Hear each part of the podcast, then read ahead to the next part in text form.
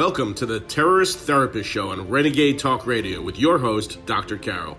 Though you may not realize that the ongoing threat of terrorism is affecting your life and that of your loved ones. Each week, Dr. Carol analyzes the hottest topics in terror and helps you and your family reach your dreams despite living in a time of terror.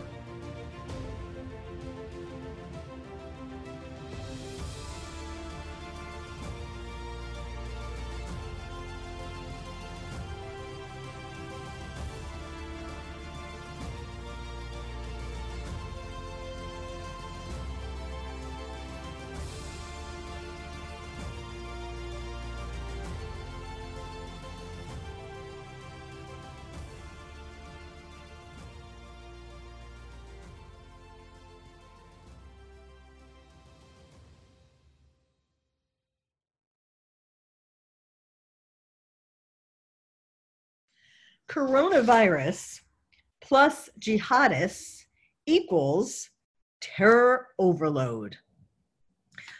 Welcome to the Terrorist Therapist Show. I'm Dr. Carol, a psychiatrist, and your a terrorist therapist. Yes, uh, although you wouldn't know it, know it from the news, which is uh, coronavirus 24 7, terrorism is still going on in the world. I hate to break it to you, but there are things both in the US and uh, in the Middle East and all over the world, actually, um, where terrorism is still existing and there's terrorist news. There, is, there are still things happening that you kind of need to know about. And so your terrorist therapist is here to tell you about it. Um, I mean, I know that uh, it's hard to wrap your mind around coronavirus, no less having to remember that terrorism still exists. So, at the end of today's show, I am going to give you some tips um, about how to uh, feel better in your current situation. Uh, and in order to sort of soften what I'm going to be telling you about today in regard to the fact that terrorism hasn't died. In fact, terrorists are using this time to try to get stronger. Um, I've talked a little bit about this in uh, previous uh, podcasts in regard to coronavirus and terrorism. I mean, that's sort of the overall message. But so today I'm going to be talking about different aspects of it, uh, how jihadists or terrorism um, are still or are in fact interacting with coronavirus which is basically what I've been trying to tell you ever since coronavirus has been taking over the news. So, um, during our lockdown, um, th- there are things happening. Uh, you know, I've talked about um, lone wolves, for example, being activated, and there are various things happening that may, in fact, during lockdown or after lockdown, may you want to go back to lockdown when we're allowed to uh, come out of our homes. Uh, we may want to huddle inside, even though we're allowed to get out, if terrorists are um, continuing to or taking advantage of, um, you know, our distraction with coronavirus. So now um, we can't forget about terrorism because because as much as I kind of hate to, it seems like it seems like uh, um, double the pain. But you need to know about these things so that you're not caught off guard when we are allowed to come out. Now, when 9 11 happened, and even after that, during our ongoing terrorist threat, um, you know, even after 9 11, of course, we've been continuing to be under the threat of terrorists and terrorism.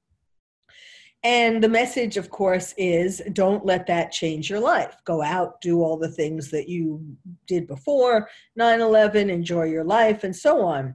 And ironically, coronavirus is telling us, authorities are telling us, the exact opposite that um, don't go out, don't live your normal life. Instead, huddle inside, stay at home. So let me tell you, um, there are four things that I'm going to be talking about, uh, new new things, where terrorism and coronavirus interact.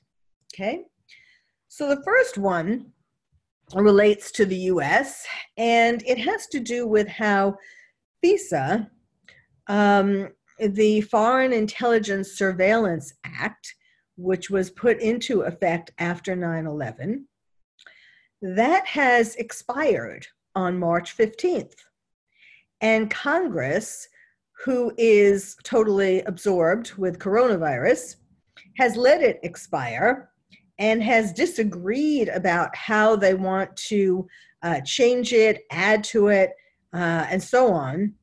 So they left without without um, continuing it in any way. You know, it, it has just expired because there were arguments about what to do with it. In other words, what to add, whether to add to it, whether to subtract to it, how to change it, and so on. So nothing has happened. You know, that's that's the solution, right? Um, if you can't agree, uh, just go home. Don't figure out what to do. Of course, I'm being sarcastic. Um, now, this has some important effects. The fact that it has expired it um, it means that the surveillance powers of the FBI have been curtailed. So, for example, um, uh, it has limited their ability to pursue some terrorism suspects. And you know, this is part of the ripple effect of the coronavirus, the concentration on coronavirus. So the FBI, for example, has um, is now unable to. The Justice Department has now been unable to obtain some wiretaps because of the expiration of FISA, and to file requests to obtain business records from companies in connection with national with national security investigations. And um, also um, some powers that have elapsed are being able to wiretap a suspect who has switched phones which is known as roving wiretaps.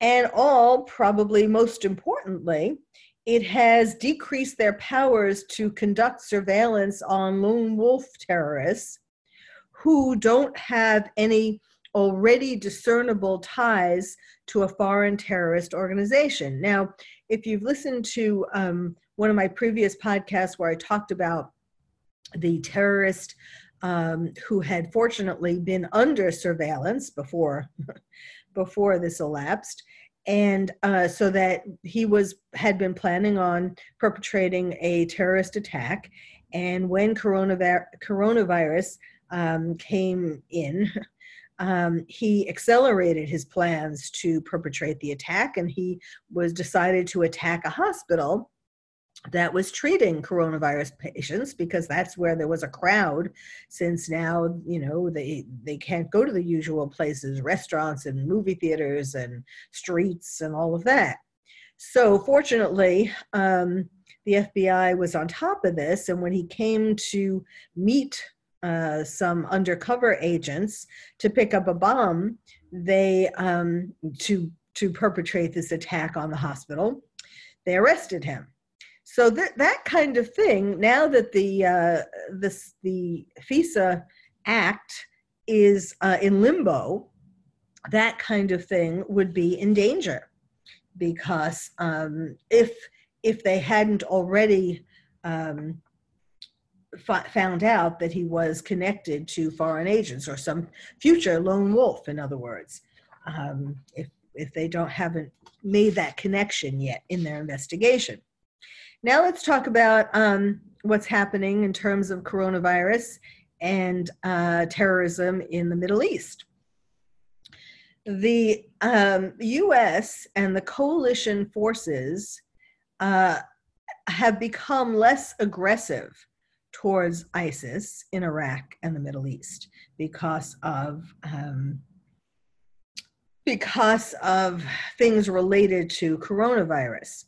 So this is giving uh, a boost to ISIS, and they are already planning on reestablishing the caliphate, uh, one one bit at a time because they are because there are fewer troops um, in Iraq, and um, the basically the coronavirus has given the terrorists, ISIS, um, some breathing room, some time to um, reestablish the uh, caliphate.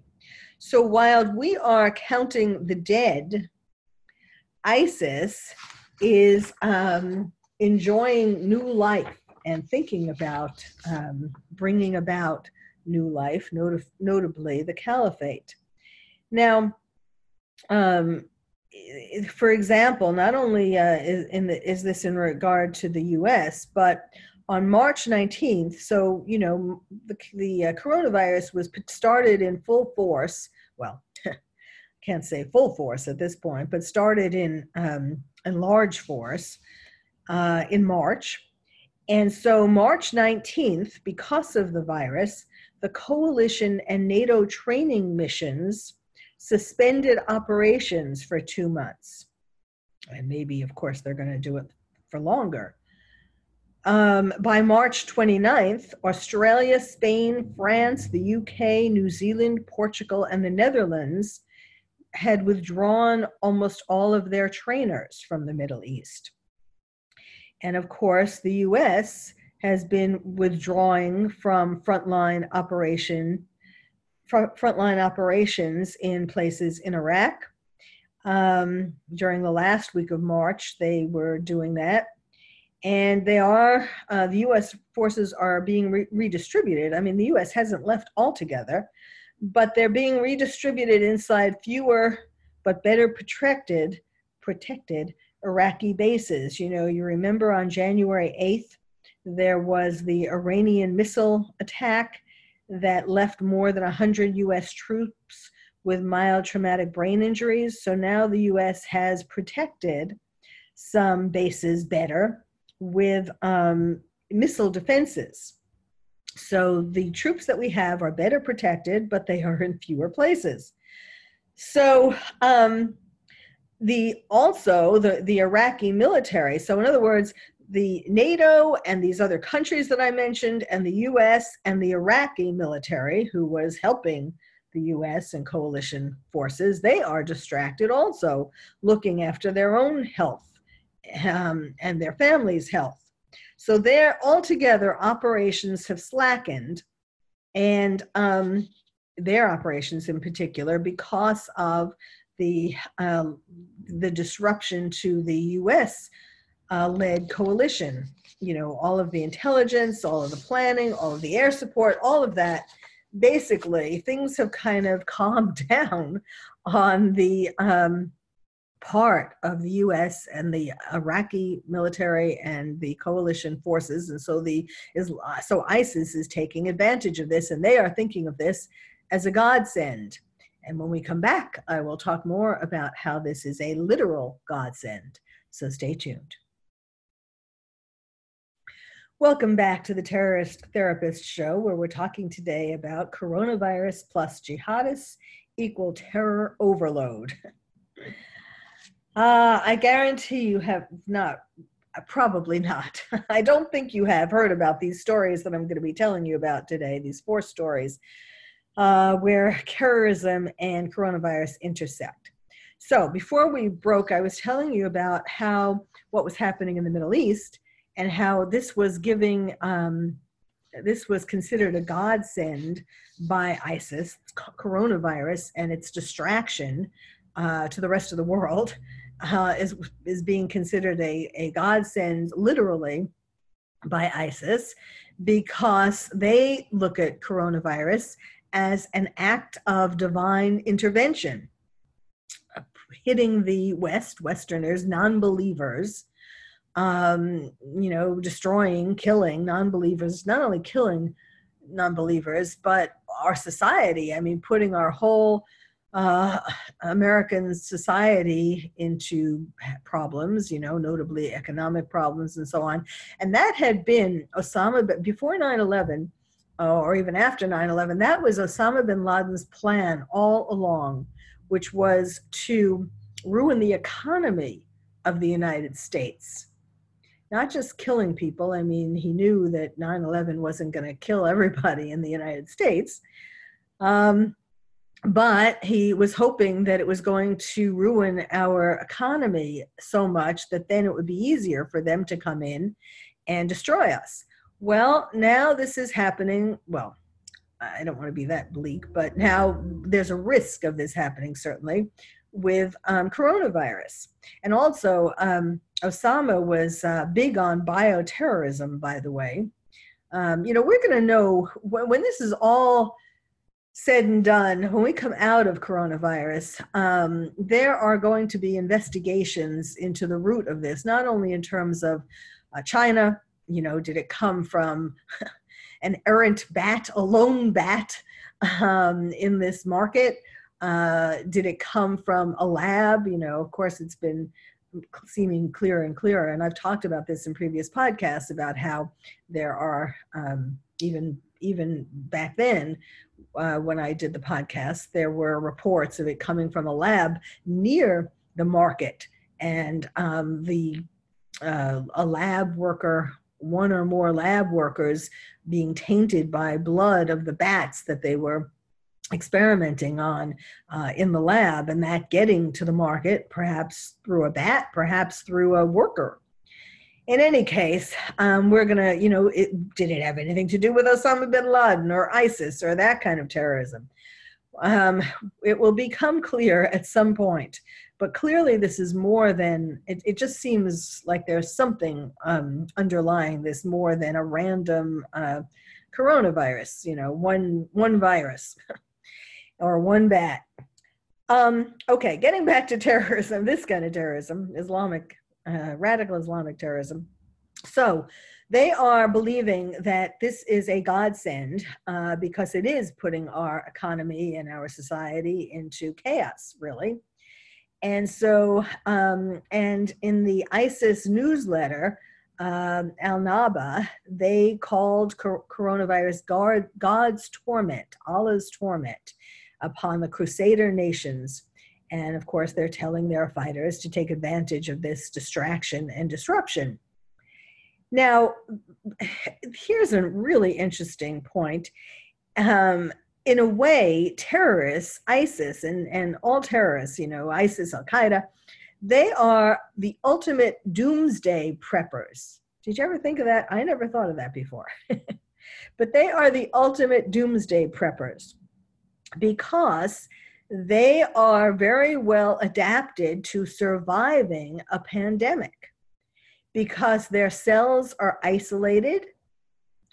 They already are practicing social distancing, you know, in their caves, in the desert.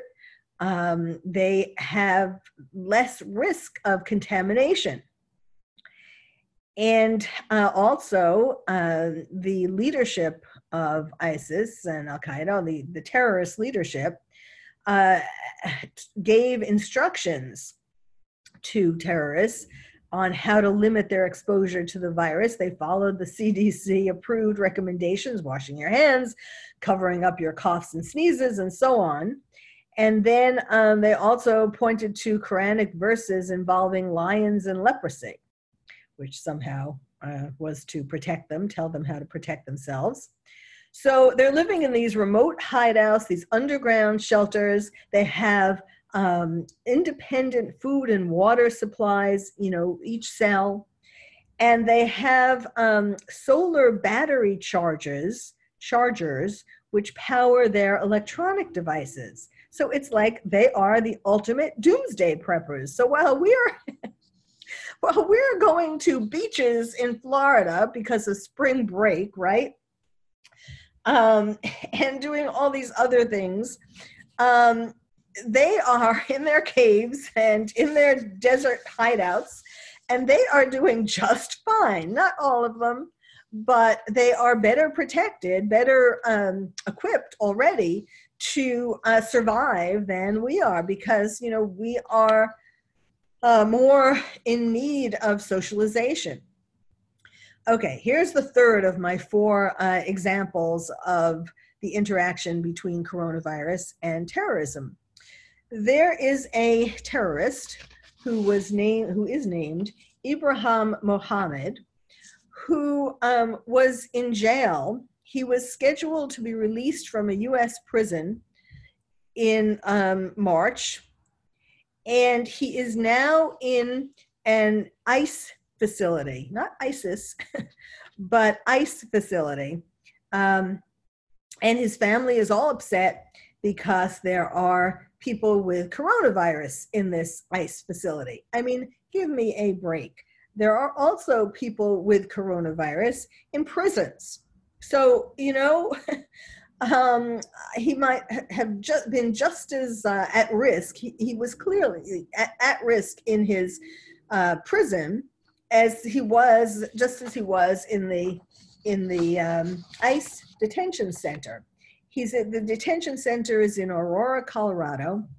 He's awaiting deportation to India after he served two and a half years in prison. He's 39 years old, and he was supposed to have been deported after serving his term. But the coronavirus pandemic, along with India's decision to shutter its borders, meant that he was transferred to this ICE processing center where there were there are these inmates who supposedly are ill with coronavirus. Um, and their families complaining and he's complaining. I mean, give me a break. They're complaining there's no room inside his cell to walk or to practice social distancing, which, you know, if he's in his own cell, that would be distancing enough. Um, and he began exhibiting symptoms. Um, he's under a 23 hour lockdown with three other detainees. I mean, I guess they're all in the same cell. And they don't know, however, I guess he hasn't been tested yet, so they don't know if it's the flu or a cold or coronavirus, but they are complaining. He, his story is that he was arrested in 2015 by the FBI after being accused of conspiring to provide material support to terrorists. And he was waiting two years for trial.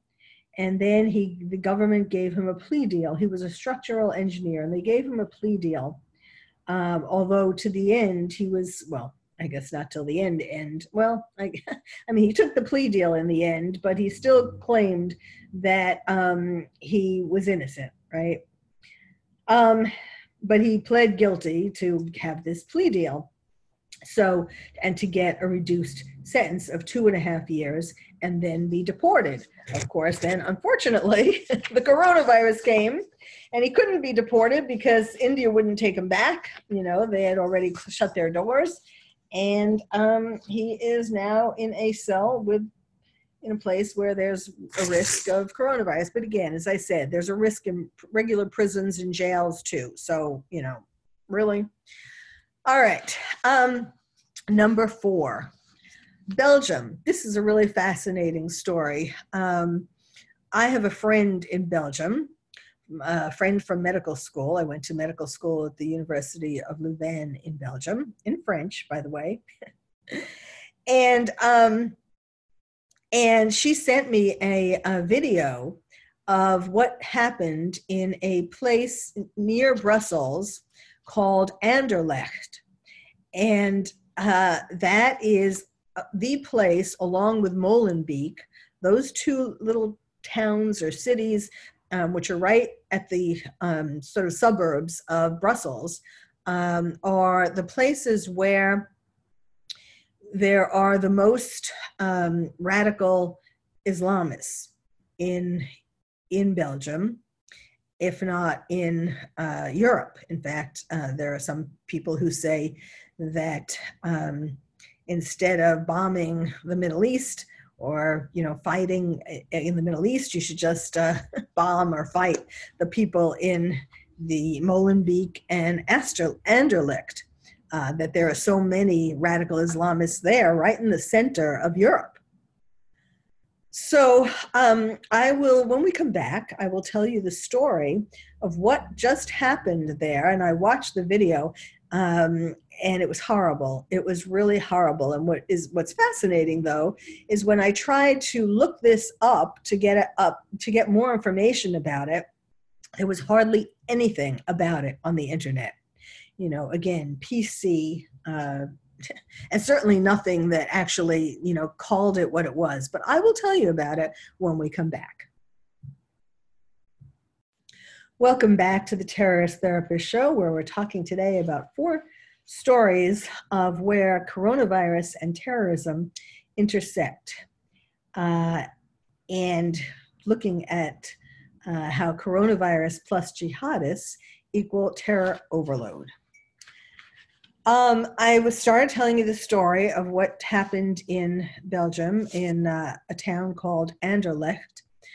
Uh, you know, Belgium is comprised of um, ha- about half French, it's about half French speaking and half Flemish speaking people. And um, Anderlecht and um, Mo- Mo- Molenbeek are the two suburbs of, of uh, Brussels where there are the most radical Islamists. And there have been, it has, they have been growing. The, these communities of radical Islamists have been growing and um, committing more problems, more violence in the streets. And, and in fact, um, that was where um, the, the, one of the people who was one of the leaders of the French, the 2015 um, French attack, you know, of the, um, um, well, the, the huge, the largest attack in Paris um, there, his name was Salah Abdes, Abdeslam.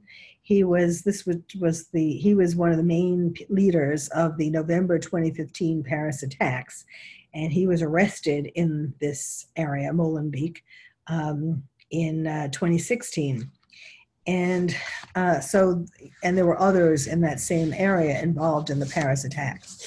So anyhow there was uh, so my as i was trying to say my my friend from medical school who became a doctor as well she sent me a video um, that was taken by it wasn't a a um, a media it wasn't from a television station it was a witness uh, who took a video of this attack happening and um, it was quite a brutal attack. The part of it uh, that the video caught, there was more to it, but the part that the video caught was um, these people uh, attacking a police car and turning it upside down and just hitting it with batons and and um, just so whatever they could hit it with, um, breaking the windows and uh, turning it on its side, and and somebody took a um, a gun from there and was shooting it. All of a sudden, in the middle of this, this attack went on for a long time, and in the middle of it, uh, you heard gunshots, and you know I couldn't see from the angle of this um, of the video uh, what that was. But then I I found in the one story, actually there were two stories about it that I found. Um, it described it as as it being a gunshot from one of these youths um, stealing it from the police car. So, how did this happen? Why did this happen? It all started when a 19 year old boy named Adil was riding a scooter and was stopped by police to check on you know what he was doing outside because um, they have a lockdown as well. And so instead of just letting them check him and talk to him they uh, he tried to escape. And he ran on his i mean he went fast on his scooter and he went right into um, he was going on the wrong side of the road and he ended up going into a police car you know smashing into a police car and dying which was really sad. And news of this got out to the people in Anderlecht um, and uh, they all came out into the street and created a riot now, his family have has appealed for calm. Uh, they said what his aunt said Adil was a very calm young man, always smiling and full of life. He was liked by everyone, his family, his friends. He was a boy without problems, a diabetic of fragile health.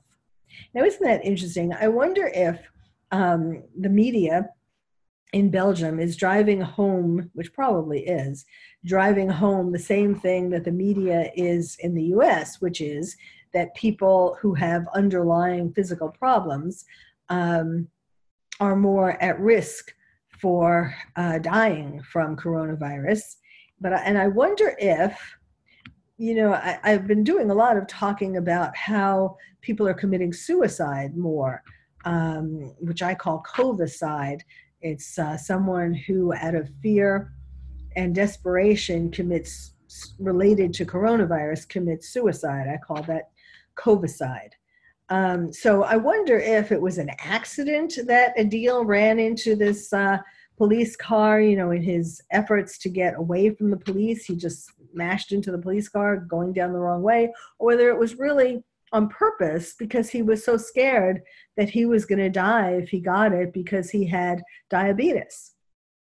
Well, I don't know if we'll ever know the answer to that, but what we do know is that um, is that it caused a riot um, because of the youths in the town. You know, it was an anti-authority, anti-police riot, and that's what these radical Islamists, in particularly in these two suburbs of Brussels, are doing. Have been doing before coronavirus, and certainly now that uh, you know here, it, it seemed like the police killed this uh, young man, even though he was the one who ran into the police car. Anyhow, um, the family has been asking for calm and asking um, uh, for time to mourn his passing, you know. Um, and then the mayor of Anderlecht said, the idea of mourning was far from the minds of the troublemakers, you know, letting the family mourn in peace was far from their minds. They didn't come here to mourn the memory of young Adil. They came here to cause a riot. They came to cause violence. Their motivation was very clear. It's true. Most, you know, probably not all these people who came out of the streets into the streets. 45 people were arrested in this uh, riot. So it is unlikely that they all knew Adil. um, but they, this was an opportunity to, you know, a good excuse to create a riot. So eventually the police came and squelched the riot, um, but the, the rioters uh, enjoyed their opportunity to have yet another riot and yet another um, time to uh, show their displeasure with authority, with, with the police, and so on. Okay, so I promised you at the beginning tips for staying sane until the coronavirus passes. Um, Okay, so um, you know, the key to coming out of these challenging times is your attitude. So, if you begin each day with a woe is me attitude, having to be in lockdown will seem like solitary confinement. But my way of looking at this is to look at this time as a gift because you know we we all go around um, like little hamsters in cages with work feeling you know that the, there isn't enough time in a day to do all the things that you have to do between work and family and taking care of yourself and everything else just before coronavirus. There was never enough time for that. So having to be in lockdown is in a sense a gift. The books that you wanted to read never had time for, the people you wanted to try to find on the internet you had lost contact with, you now can find. Um, anything, cleaning out the closet, whatever your uh, things were that you put on hold, this is now a gift uh, to be able to have the time to do it. And it's up to you if you want to waste your time with fear mongering news or fear mongering people who will only stress you out, and stress weakens the immune system. So, one of the things um, that you can think about, um, I mean, first of all, also, this is going to give you time. I mean, this think of time. The key is to think of this time as a gift, and all the things that you could do. Like you could, if you wanted to learn French, for example, um, or how to play the guitar or how to cook, whatever it is that you wanted to learn to do, you now have no excuse because you have plenty of time and it's up to you if you want to waste this time watching watching fear-mongering media. um, there are lots of other things, of course, all kinds of stress relievers. That's key to each day. Make sure you include that. Um, and also, you can keep a journal to get in touch with yourself, to get in touch with your thoughts and your feelings and what you want to change in your life when it's over. Notably, think about all your childhood dreams. What were your childhood dreams that you let go because you know of the necessities of life. You had to make money or you had to do this or do that or uh, what, what you know when you were a kid like before you turned 18 during your childhood what is it that you really dreamed of doing? And can you still do that? Maybe you dreamed of being um, an actress a broadway actress well maybe it's too late to do that but you could certainly act in a community uh, theater. Maybe you wanted to um, do whatever maybe you whatever you're you know maybe you wanted to be an athlete uh, on a, a, pro team you know a pro baseball player a basketball player well maybe it's a little too late to do that but you can certainly there are certainly basketball and baseball and all kinds of other teams in your neighborhood um, that you could join, you know, community teams. So things like that. So just use this time as a gift. Now, and you will be better armed than uh, other people because you will also know about things that terrorists are doing, and you won't be caught off guard uh, if things happen either during lockdown or after lockdown where there might be attacks. So now is the time to get yourself in a psychological and physical state where you can uh, be strong with whatever it is that is going to be coming our way. Well, thank you for listening to the Terrorist Therapist Show. I'm Dr. Carol, your terrorist therapist.